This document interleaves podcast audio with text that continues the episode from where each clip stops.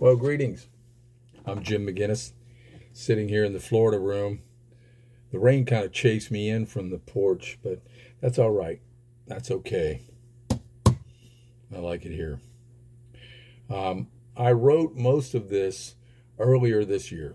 Um, like most stories, um, it is a convergence of several things. A few books I've read, a tragedy or two, memories of some people I knew and loved, including my grandfather. He sneaks in there. And a couple other disturbing developments that have kept me awake at night. In one of the characters, CR, there is a whole lot of my brother in law, Roger Collier. I've been blessed with some very, very great brothers in law, friends, and mentors. Roger, what a character. What a force of nature. The moment I started writing about CR, I realized that Roger had both the credentials and the type personality to say what CR needed to say. He had the leverage, he could pull it off. He also had a porch presence, if you know what I mean. Anyway, we lost Roger last summer. And even though I shared a draft of this work with some of you, I felt like scrapping it out of love and respect for him and my sister Renee. Um, it just felt incomplete. I it felt as if I was stealing part of him. You know, there's so much to his story, and I was cherry picking part of it. But I talked to my sister, and she thought he'd be cool with it. So after thinking about it for a while. Here is a story I need to tell, and I needed Roger to help me tell it. It's called Unstuck, and to borrow from Hemingway, what parts are true? All of it is true. Unstuck. There he was, out on the porch when I pulled up CR didn't seem to notice me. He rocked away the summer morning with his German Shepherd pup, slowly sipping on his tea with the spoon still in the cup. You'll put your eye out, I warned him. But he didn't seem to care. He just patted the dog and sang a song to someone who wasn't there.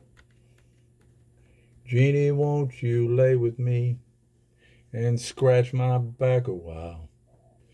Whisper in my ear sweet things that make me smile. Ever since he quit the booze, he sits out here and reads the news and worries about his country. CR flies a little flag on a stick taped to the lamppost. A Christmas wreath still graced the door. Finding nothing to fall back upon, he dropped the paper on the floor. Sean, he said, they're taking books right off the shelf and I don't feel so good myself. Staring out in the sunburned lawn, he kept on rocking, rocking on. Still talking. A bobcat killed the rooster down at Honest John's. I wasn't sure what to say or just how I should respond, but I promised I could buy him a flag of decent size. He told me not to bother, and he wiped the water from his eyes. I figure anybody who can fly a great big flag can fly a great small one, gazing out toward my truck. A little girl gave me that one at the Veterans Day parade. She sat down right beside me on the curb and drank her lemonade.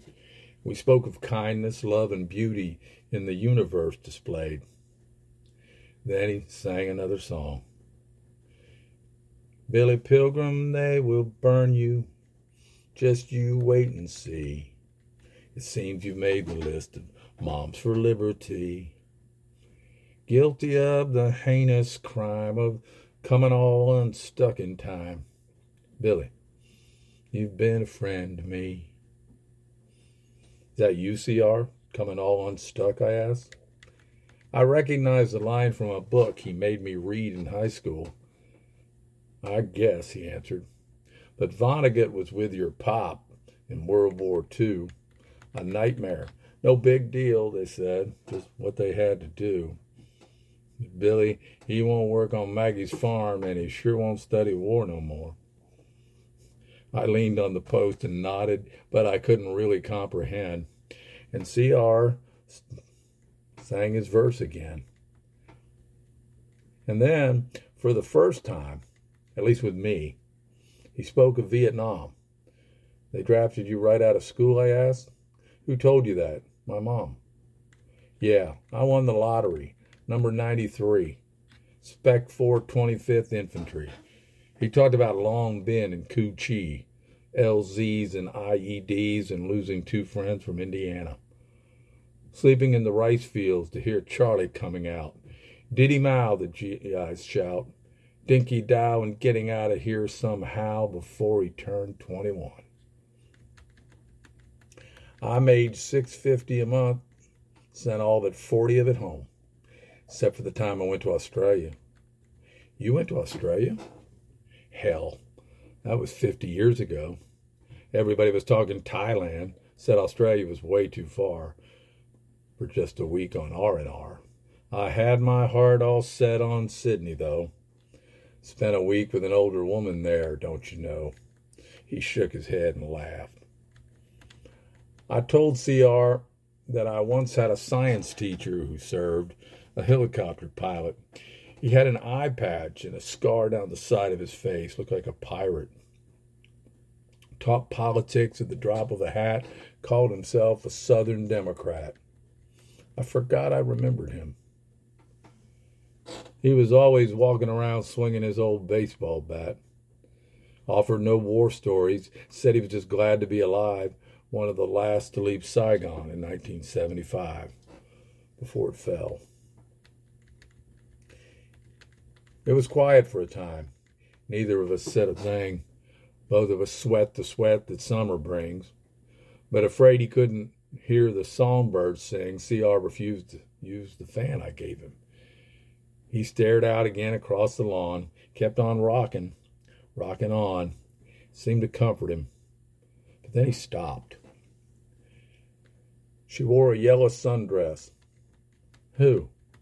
The little girl with the flag, Dawn. She said her name was Dawn. I like that name. Last week, a shooter walked into her school and now she's gone. What? Along with 20 others, she's gone. What am I supposed to do with that? I ask after a moment. I don't know. CR raised his index finger. Then he got up and walked inside without completely straightening up. The dog followed. He returned with a ragged journal and some reading glasses and read to me Vonnegut.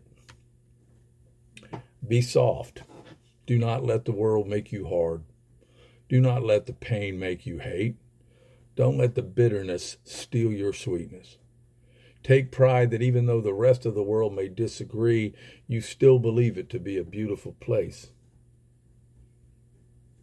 CR closed his journal and started rocking again. I was flooded with thoughts of children and forgotten old men, and books in America getting banned. The fact I didn't understand stirred me now. I wanted to cry, but I didn't know how.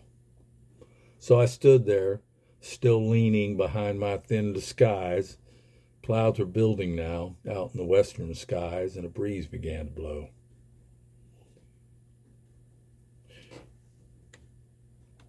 Jeannie, won't you lay with me?